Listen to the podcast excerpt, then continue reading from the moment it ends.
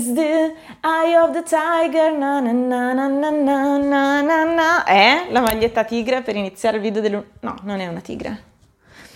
Veterinari etologi all'ascolto, che animale è? Un, forse un giaguaro? Un leopardo? Mm? Un coguaro?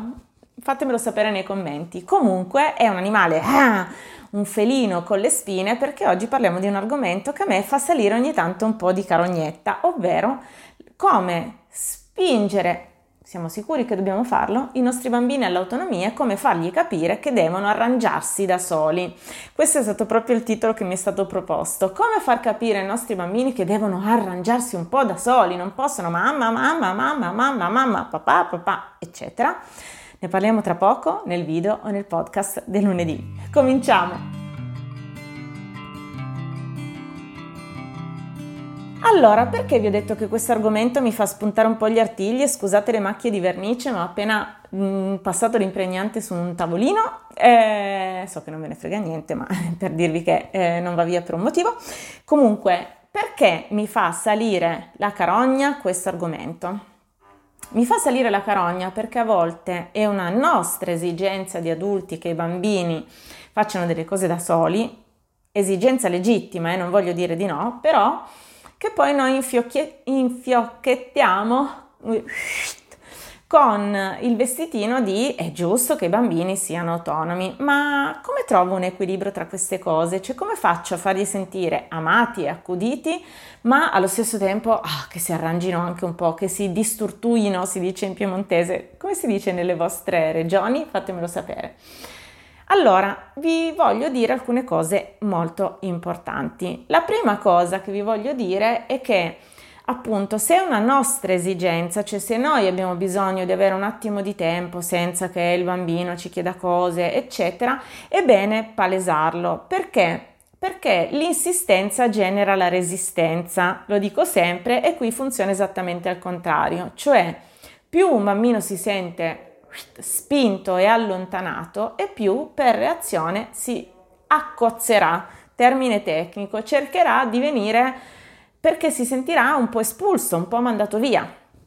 E questo gli creerà quella reazione cozza che a noi farà ancora più star male o appesantire. Quindi anziché dire ma non puoi giocare un po' da solo, ma non puoi fare delle cose un po' per conto tuo, eccetera, eccetera, eccetera, possiamo provare a dire qual è la nostra esigenza riconoscere il bisogno. Lo so, tu adesso avresti voglia di venire un po' in braccio, ma la mamma ha proprio bisogno di ricaricare le pile facendo questa cosa. Quindi diciamolo, è per noi, lo facciamo per noi, così il bambino non si sente spinto, non si sente allontanato. Possiamo anche spiegare che i genitori, un po' come i cellulari, ormai tutti i bambini, mm, come dire, eh, la generazione Z conosce molto bene il funzionamento degli apparecchi elettronici, ha bisogno di ricaricarsi per poi funzionare bene, velocemente, per poi fare tutte, le co- tutte quante le cose insieme. Anche le mamme e i papà devono riempire la tazza delle emozioni, ricaricarsi, riposarsi. Diciamo la verità, quindi siamo autentici, non diciamo, eh, ora che tu faccia le cose da solo, da sola, perché sei grande, perché, eh, eccetera, eccetera, eccetera. Perché in molti casi la verità è che noi abbiamo necessità, legittima, ribadisco, di un pezzo di tempo dove non ci vengono fatte 700.000 richieste al minuto. Seconda cosa, se vogliamo comunque incentivare l'autonomia, Ricordiamo che l'autonomia non è il vero obiettivo, l'obiettivo è sempre l'autonomia nella relazione, cioè che i bambini sappiano di avere delle risorse loro stessi, sappiano che c'è qualcuno che può e vuole occuparsi dei loro bisogni e a seconda delle varie situazioni decidano se fare affidamento alle, loro, alle proprie risorse interne oppure se chiedere un aiuto, una mano a qualcuno di molto importante che sicuramente si occuperà dei loro bisogni, di vederli quantomeno, non sempre di soddisfarli, ma quantomeno di riconoscerli. Allora, per aiutarli a prendere dimestichezza con le cose che sanno fare da soli, un consiglio che vi posso dare è di non dare per scontate le cose. Proprio ieri ho parlato con una mamma che mi ha detto: Ma a otto anni è troppo presto, no? Per farsi la doccia da solo. La mia risposta è stata: Boh, nel senso, eh, né sì né no, dipende a che punto è quella acquisizione.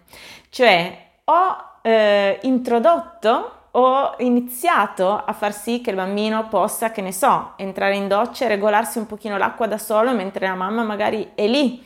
Eh, uscire dalla doccia senza scivolare, sapendo bene mettere i piedi sul tappetino mentre magari la mamma è lì. Eh, pian piano addirittura poi aprirsi l'acqua da principio, lavarsi i capelli, sono tutti piccoli passaggi che non possono, non, non è che il bambino, che ne so, eh, arriva in prima media, tacchete, compie, eh, si compie il miracolo e sa fare le cose, bisognerà andare per gradi, quindi non diamo per scontato che non possano fare delle cose fino a una certa età. Vi assicuro che ho visto dei filmati di bambini della scuola di infanzia che utilizzano martello e chiodi, ovviamente in Svezia, cioè li insegnano da piccoli a assemblare, no? Ma è una cosa stupenda. Noi diamo per scontato che non daremo mai un martello e un chiodo a un bambino di tre anni. Mm, non diamo per scontato. Proviamo a pensare, è una bella domanda da avere nella testa. Perché no? Pian piano partendo da A non gli daremo subito Z, ma con la nostra supervisione, magari con una guida vocale, nel senso che non c'è sempre bisogno che facciamo noi le cose, magari possiamo guidare, no? Eh, mi allacci le scarpe, guarda, se vuoi facciamo così, ti faccio un po' la telecronaca e vediamo se col mio aiuto riesci a allacciarti da, da solo. Adesso allacciare le scarpe è una competenza un po' difficile da spiegare a voce, però eh, magari dopo un po' di esempio, anche solo ricordare dei passaggi oralmente può essere utile. Eh, voglio dire un altro pezzo sui bisogni. Mi aggancio al pezzo di prima. A volte facciamo noi fatica a legittimarci che i nostri bisogni siano legittimi, cioè se, se, se, abbiamo una cosa di lavoro, sì, se abbiamo una cosa, che ne so, imprescindibile di casa, sì, ma se non ci abbiamo voglia o, e abbiamo piacere, piacere è una parola importante, di fare qualche cos'altro, allora eh, non riusciamo a legittimarci magari di non andare incontro a un bisogno che magari il nostro bambino può avere in quel momento. Però è importante che i bambini comprendano che i loro bisogni sono molto importanti e sono per noi, eh, come dire, li teniamo in conto, li prendiamo in carico, li vediamo, ma ci siamo anche noi. Anche la mamma può non avere voglia di fare alcune cose, è normale, succede. I bisogni della mamma, del fratello, del papà esistono, non sono da calpestare. Quindi legittimiamoci anche noi in primis i nostri bisogni e vedrete che pian piano anche i bambini li riconosceranno. Se noi li difendiamo tranquillamente, il bisogno di autonomia in certi momenti, può essere il bisogno di privacy, il bisogno di fare qualcosa per noi stesse. A volte le mamme mi dicono: No, ma non gli ho detto che esco con le mie amiche, gli ho detto che è un impegno di lavoro. Capite che cosa intendo? Perché se no mi dice perché? Perché? Perché la mamma ha piacere di vedere le sue amiche, no? Faccio un esempio. Quindi questo stimola l'autonomia senza che noi spingiamo il bambino, ma perché difendiamo un pochettino anche i nostri spazi di autonomia. Eh, e aiutandoli a fare gli step li facciamo sentire anche un po' competenti nelle cose che fanno, sempre più competenti in modo che provino anche piacere nel farle. A proposito, a proposito di piacere, vi voglio dare il terzo suggerimento, i feedback, cioè per stimolare l'autonomia dobbiamo fare attenzione che il feedback non sia sempre un esaltare il bambino quando sta da solo, come se stare da soli fosse qualcosa che ci compiace. Oh bravo, bravo che non mi hai chiamato neanche un minuto. Bravo, non lo so, dipende, magari volevo chiamarti e non mi sono osato, magari non ne avevo bisogno e quindi perché bravo, no? Quindi facciamo attenzione ai feedback, facciamo attenzione che i feedback siano soprattutto eh, puntuali, mirati e relativi a quello che il bambino sente. Com'è stato fare questa cosa da solo? Eh, non lo so, mamma, perché prima pensavo di non essere capace, invece poi sono riuscito. Wow, ci si sente soddisfatti, no? Quando si riesce a fare una cosa che prima non pensavi. Non è bravo perché hai compiaciuto me e mi hai dato 5 santi minuti. Sì, bravo anche per quello, però sembra di lodare i bambini perché ci lasciano stare come quasi eh, disincentivarli a considerarci come interlocutori importanti in caso di bisogno.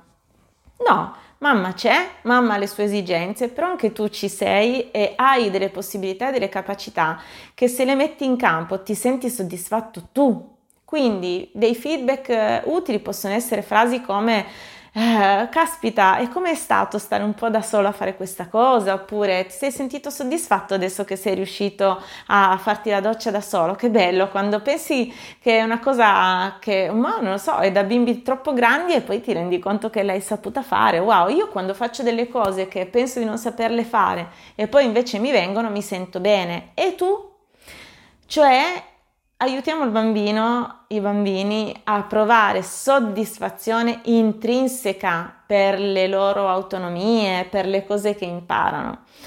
Eh, l'obiettivo non è che si smazzino tutto da soli, Certo che questo ci alleggerisce il carico, ma ci appesantisce dall'altra perché forse non ci chiederanno più aiuto. Cioè trovare l'equilibrio, per questo dico sempre che l'autonomia non è un obiettivo, ma l'autonomia nella relazione lo è. Eh, pensare di doversi smazzare tutto da soli non è un vero obiettivo, perché poi non chiederò più aiuto alle mie figure di riferimento.